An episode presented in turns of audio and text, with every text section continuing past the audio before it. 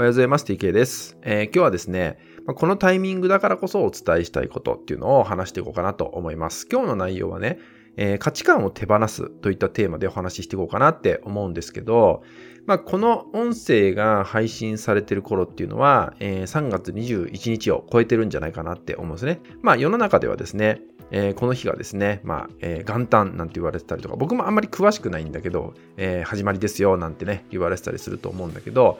えこのタイミングまでに、まあ、僕自身もね、まあ、自分の中でいろんなことを体感したんですよ。それを踏まえて自分自身の今の価値観を手放すっていうことをですね、え話していこうかなって思うんですよね。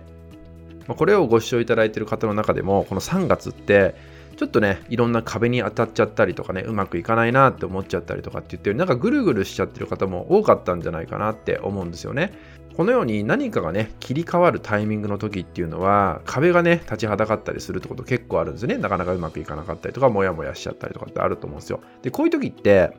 自分を振り返るタイミングだったりするんですよね。で、その中で自分の価値観っていうのを手放すタイミングなんだよってことになるんですね。でもしかしたら、そのぐるぐるしちゃってる中で、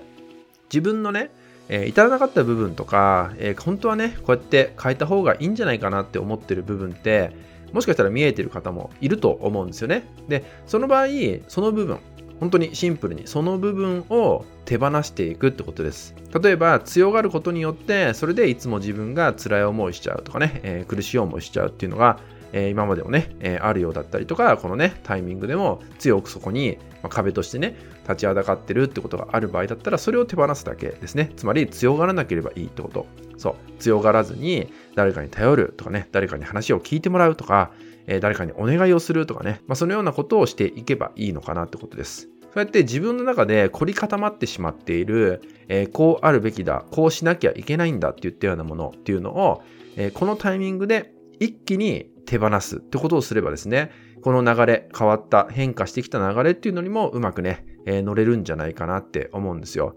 まあ、このようにね、少し丁寧に振り返っていただくと、えー、こんな自分がいるから、ちょっとうまくいかなくなっちゃってるんだろうなっていうのがね、たくさんあると思います。そういう部分を一つ一つ丁寧にですね、一つ一つでいいので丁寧に、えー、ちょっとでもいいから、えー、いつもと違う、今までと違う自分を出していくってことを、ぜひね、してほしいんですよね。そうすることでもちろんね、新しい自分っていうのも見えてくることあるし、そこからまた新しい自分っていうのを体感できるってこともあると思うんで、そこでさらにね、開いていくわけですよね。感じれるものっていうのが開いていくと思うので、まあ、ちょっとね、勇気が必要な方もいるかもしれない。でも、このタイミングの時って結構ね、えー、あなたと同じようにね、苦しい思いをしてたりとか、なんかうまくいかないなってモヤモヤしちゃってる方ってたくさんいます。だからあなた一人だけじゃないし、同じなんですね。